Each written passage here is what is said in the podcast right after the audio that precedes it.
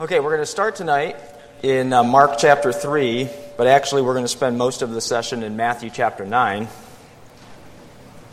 Um, we're going to start, though, reading two verses Mark chapter 3, verses 14 and 15. Before we do, we'll have a brief word of prayer, but we'll start in uh, Mark chapter 3, verses 14 and 15. Father, thank you for loving us and for your word that you've given to us that we can learn from, uh, that we can help those around us that need help. Father, we pray that you give us wisdom, help us to discern your word, and to apply it to our lives. In Jesus' name, amen.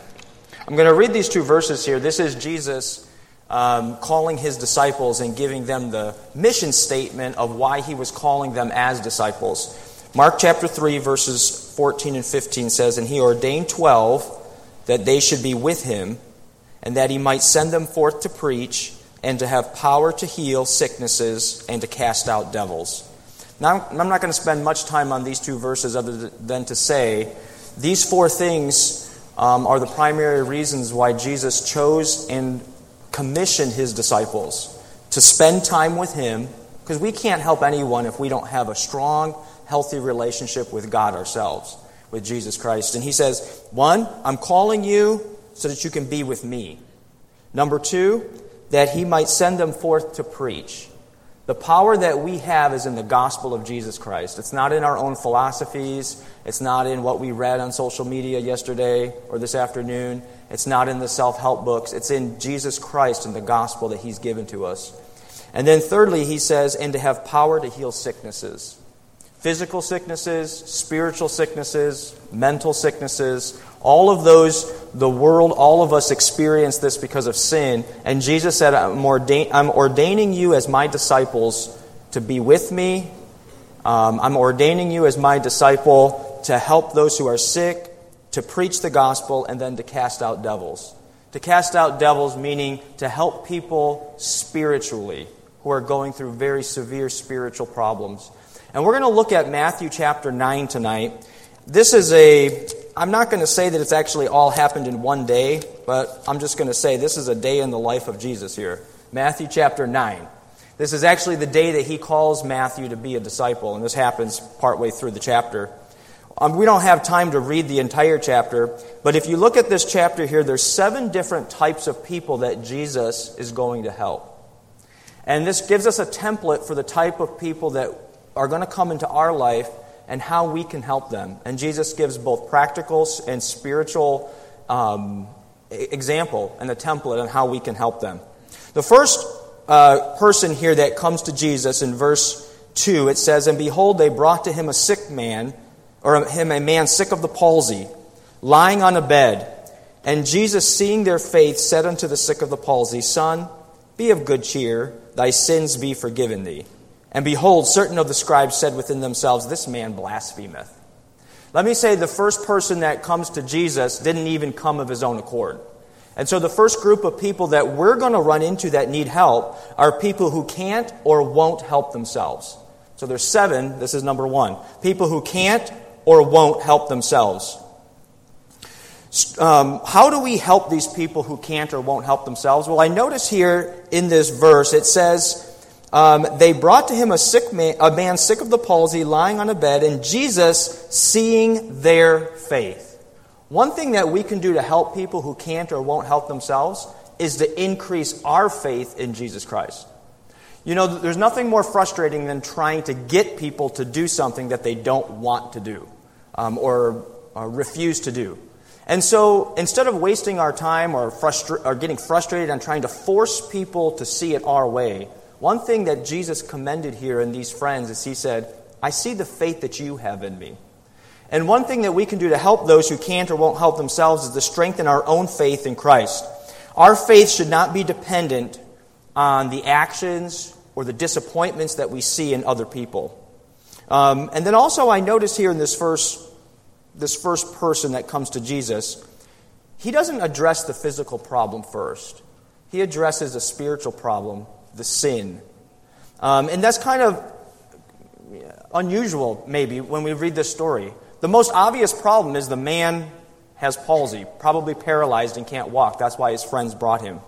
And yet, Jesus addresses his sin problem first. We have to understand when we're dealing with ourselves and with other people, the biggest problem that we have ever faced is our sin problem. It's not the most obvious thing that we may see in their life, it's the sin problem that we all carry with us.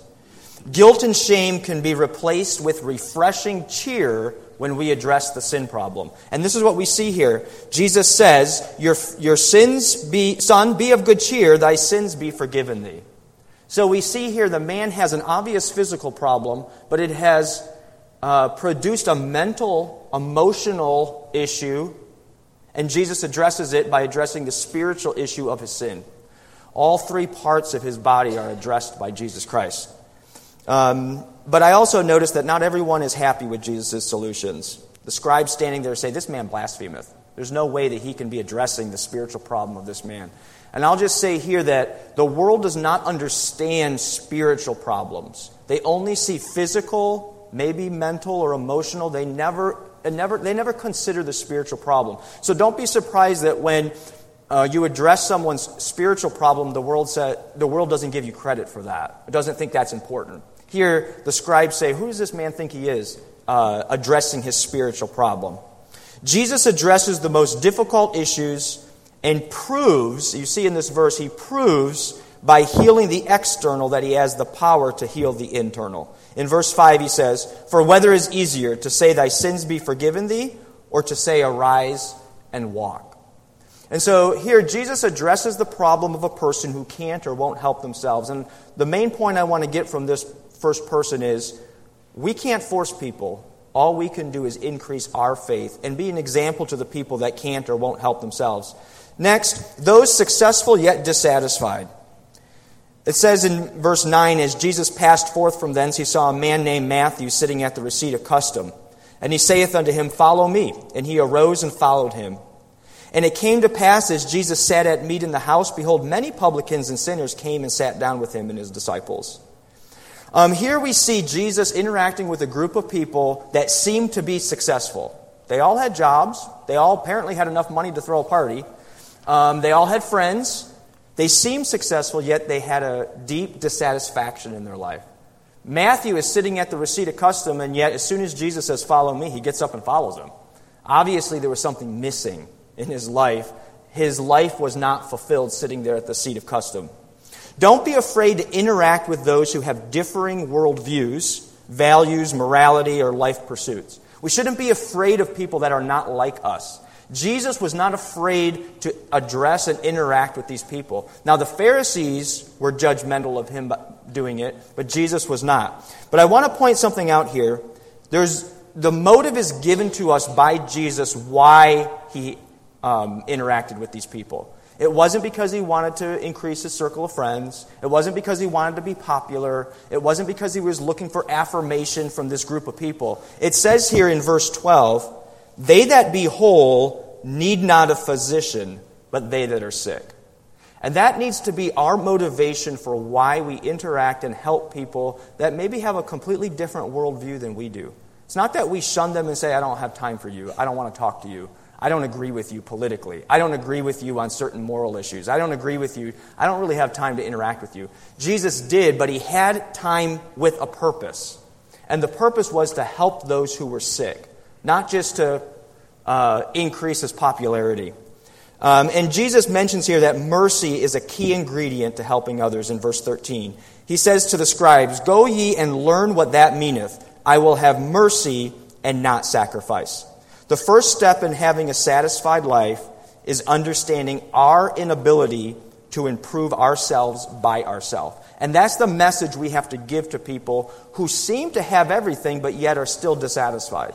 The message is we are in, unable to help ourselves. There is no path of life where I pull myself up by my bootstrings and have a satisfied life. It only comes through Jesus Christ. Number three, the confused and disillusioned. Um, if we look here in verse 14, another group of people come to Jesus, and these are the disciples of John. Now, these are believers.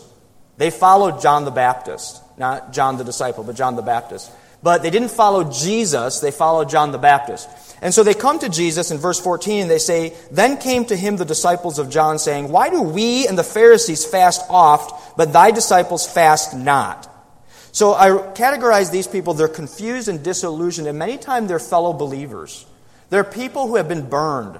They're people who, um, I wrote down here, believers can find themselves disillusioned because the sacrifices that they're making are not appreciated, they're not reciprocated. And so sometimes we'll run into fellow believers and they're disillusioned. And here we have the disciples of John. They're saying, Why are we fasting? Why are we doing all the hard things? And your disciples are just having a great time doing whatever they want. How come we're the ones stuck doing all the hard things of the Christian life? Now, Jesus answers these uh, men very, very carefully. Matter of fact, he answers with, with another question. So I wrote down here correct, pers- correct perspective with a, with a question rather than an accusation. When someone comes to us hurt like this, because they're misunderstood or they have a disillusionment about life, it's very easy for us to put our finger in their face and say, Here's what's wrong with you, buddy. But Jesus doesn't do that. He doesn't even really correct them uh, point blank. He actually starts with a question for them. He says, And Jesus said unto them, Can the children of the bride chamber mourn as long as the bridegroom is with them? In other words, what he's saying is, no season of life lasts forever. Yes, you may be going through a season right now that is different than my disciples, but hang on. In a few short years, my disciples are going to watch me be crucified. And they're to, their world's going to be turned upside down. And they're going to need someone to come alongside them and encourage them. And so Jesus, he, he's very soft with the disciples of John. He's not harsh at all. Now, the Pharisees, the scribes, you read through this chapter, he's really hard with them. He's right to the point. With the disciples of John, he's very careful. And I think we should be very careful with fellow believers who are disillusioned. It's easy for us to become judgmental and say, well, you know, if you were more spiritual, if you, um, you know, read your Bible more, you might be able to see it from my perspective. But Jesus doesn't do that. Matter of fact, he, he, he answers them with a question, and then he gives them two parables. He takes a lot of time and effort to go through and explain why their season of life is different than the season of life of his disciples. Next, those with severed relationships. If we look here, as Jesus is finishing up with the disciples of John, we start in um, verse 18. He gets done giving these two bar- parables, and it says, This is why I, I sometimes, when I read this chapter, in my mind, I just see it as like do you ever see Mr. Rogers' Neighborhood? You know, where people just keep coming to the door and it's like one thing after another? This is how I picture this chapter. In verse 18, it says, While he spake, so while he's finishing up with the disciples of John, another person comes to him. It says, While he spake these things unto them, behold, there came a certain ruler and worshipped him, saying, My daughter is even now dead, but come and lay thy hand upon her, and she shall live. So I wrote down here people with severed relationships. How do we help people with, how did Jesus help this man with his, his daughter? Probably had a good relationship with her, and now that relationship is dead. Um, the daughter's not sick, she's dead. The relationship is completely gone. Um, I wrote down here earthly status and our spiritual condition do not provide immunity from the grief of relational deaths. Look at verse 18 again. It says, A certain ruler worshiped him. This guy had his spiritual priorities right. He was worshiping Jesus. The man had status in life, he was a ruler. Yet those two things did not prevent him from having a death in the relationship with his daughter. So, earthly status, spiritual condition do not provide immunity from the grief of relational deaths. We are humanly, and this is illustrated here in this uh, episode, we are humanly powerless to force a relationship to live. Because by definition, a relationship takes at least two people. And we cannot control the other person. And so this man comes to Jesus and says, Can you help me? I cannot control my daughter. She's dead. Um, so how, how, do I, how do I help? Um, I wrote this down here there's another episode that actually takes place in between here, but we're going to come back to that. So let's keep continue on with this r- ruler and his daughter.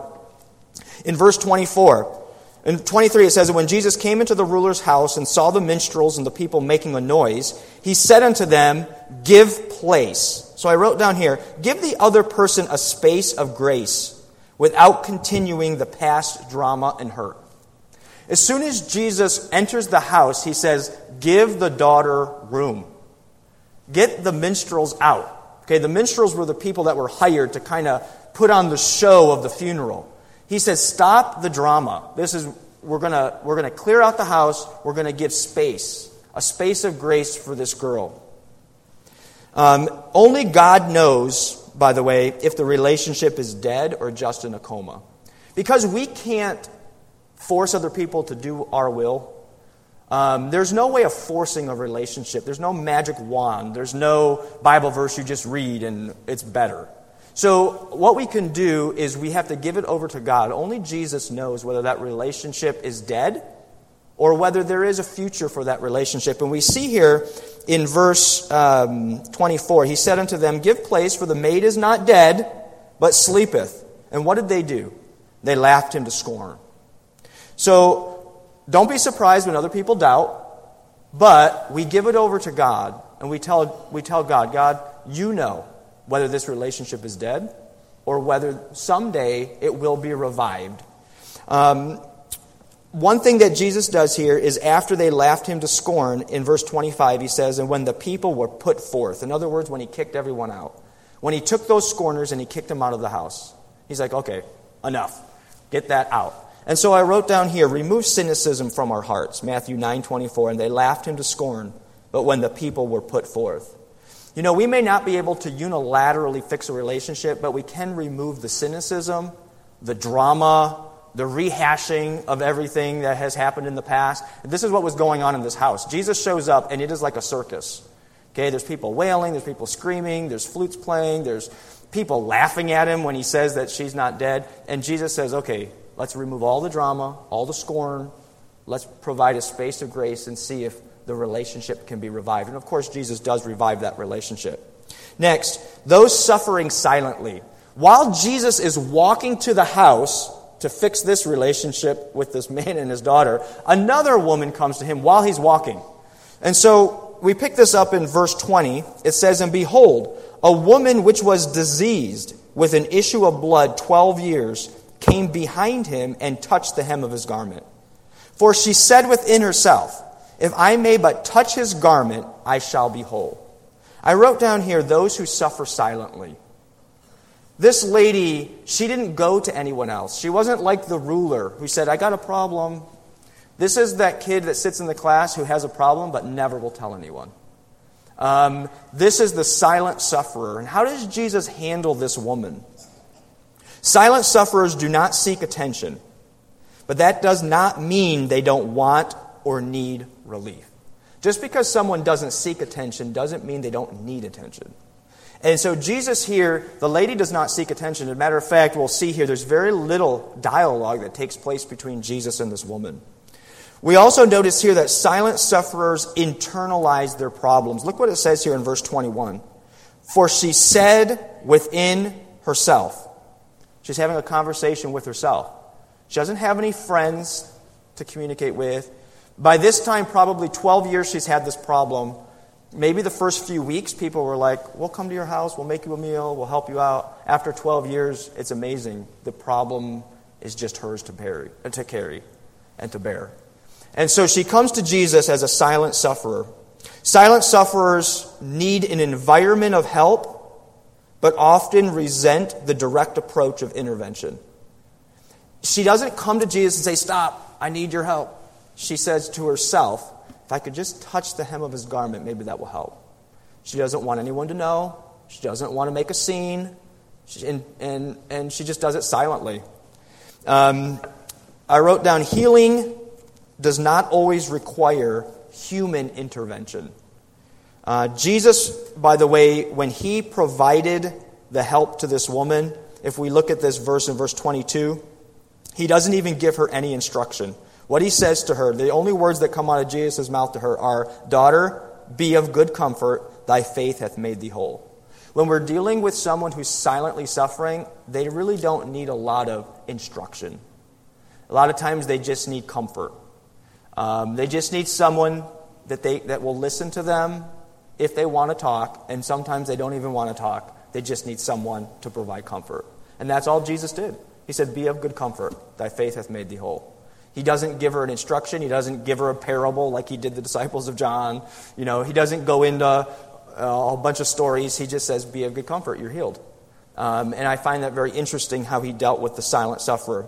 Next, as he finishes with the ruler, going back down to verse uh, 26, it says, And the fame thereof went, his, uh, and the fame hereof went abroad into all the land.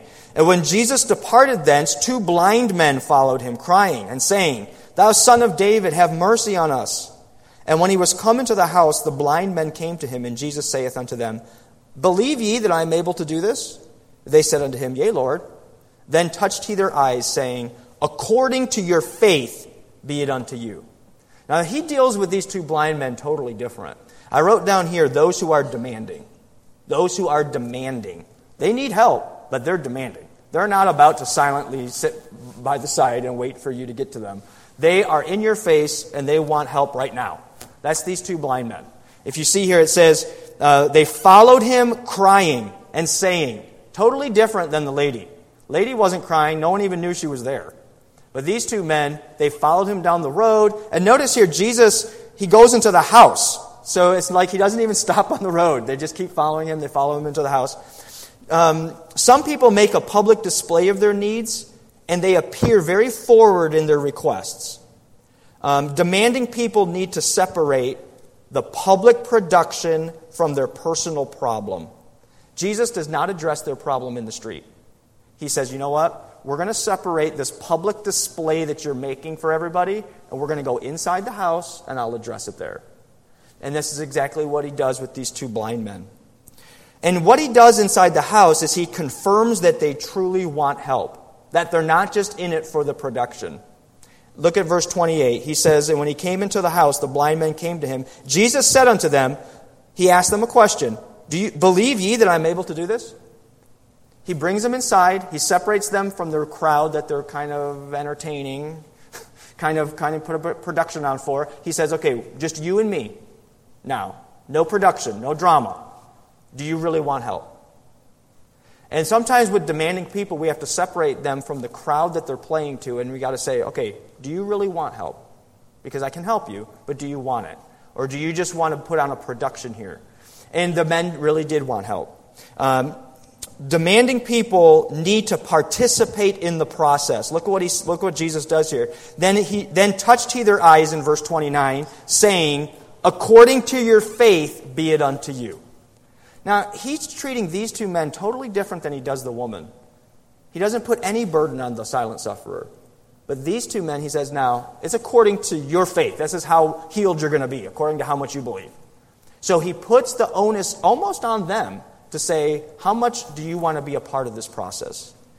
Don't be surprised, and we'll see this in a minute. Actually, let me read the verses here near the end. It says, And their eyes were opened, and Jesus straightly charged them, saying, See that no man know it. Now, Jesus couldn't be more, you know, straight and forward with this command. But they, when they were departed, spread abroad his fame in all that country. Don't be surprised when demanders disobey and are disruptive. You can help them. They will probably accept your help, but don't be surprised when they continue to be disruptive and disobey you.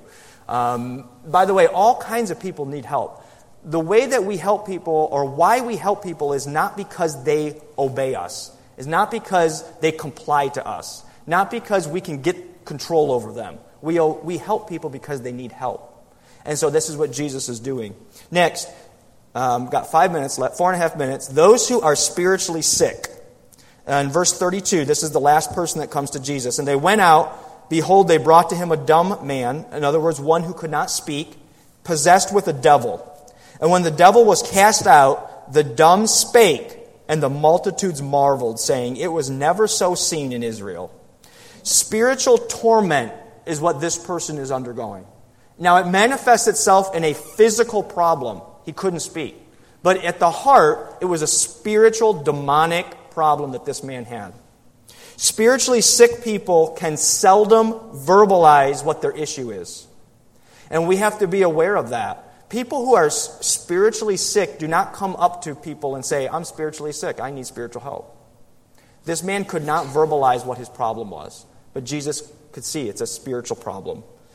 By the way, spiritual friends are essential in the healing of spiritual sickness. Look at in verse 32. It says, They brought to him a dumb man. Someone saw the need and brought him to Jesus, just like the first uh, man who was, uh, had the palsy. And by the way, once this man is healed, clarity is restored to this man. Now he can speak. Now he understands. Clarity was restored when the spiritual issue was addressed. Um, there's always misunderstanding from the unspiritual, by the way, when someone is spiritually healed. It's interesting to me, not a lot of people said anything about the silent sufferer or the two blind men or the ruler and his daughter. Now, they were doubting, but they didn't say much. Even John the Baptist's disciples. But the first man who Jesus addressed a sin problem and the last man who has, was demonic, the scribes and the Pharisees, they couldn't stand the fact that Jesus was healing spiritually because the world doesn't understand that. If you want, you know, if we could touch someone and heal them of cancer, that would be great. The world would applaud that. But you try to address a spiritual problem in people's life, and the world is like, eh, I don't, I don't think so. We have to be ready for that. Let, I just want to close by saying this in the last two minutes. In these last two, three verses of this chapter, Jesus says, But when he saw the multitudes, he was moved with compassion on them because they fainted and were scattered abroad as sheep having no shepherd. Then saith he unto his disciples, The harvest truly is plenteous, but the laborers are few. Pray ye therefore the Lord of the harvest that he will send forth laborers into his harvest. After this long day of one problem, one hurting person after another, Jesus says to his disciples, What do you need to help people? One, you have to have compassion. Um, he was moved with compassion on them. He looks out and he just sees this whole harvest of people. And he says, The harvest truly is plentiful. There is no shortage of people that are hurting. That's not the problem. The problem is that there's a shortage of laborers to help them. The need, so one, we need compassion. Number two, the need is unending. And number three, it requires two things here, and they have to work together. He says, Pray ye therefore the Lord of the harvest. Pray for what? Pray for laborers. It requires both prayer and work. Work is not enough. You can't just, we can't just work people out of their problems, but it requires work. You also have to use prayer. It's both a prayer and laboring. Both of those things work together to help people. Um, James talks about if you have faith and you have no works, your faith is dead.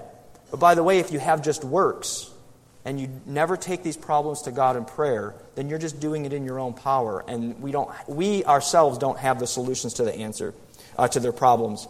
It is His harvest, not ours. Without Him, we can do nothing. In this chapter, Matthew chapter 9, seven different types of people that are going to come into our life that we can help. Let's go ahead and pray, and then you can go on to your next session. Father, thank you for loving us and for what you've given to us in your word, that we can learn from it, we can study it, we can apply it, and we can help others with it. Help us to be your tools. Help us, give us wisdom to know how to, how to help people and uh, we thank you for your word. In Jesus' name, amen. You are dismissed.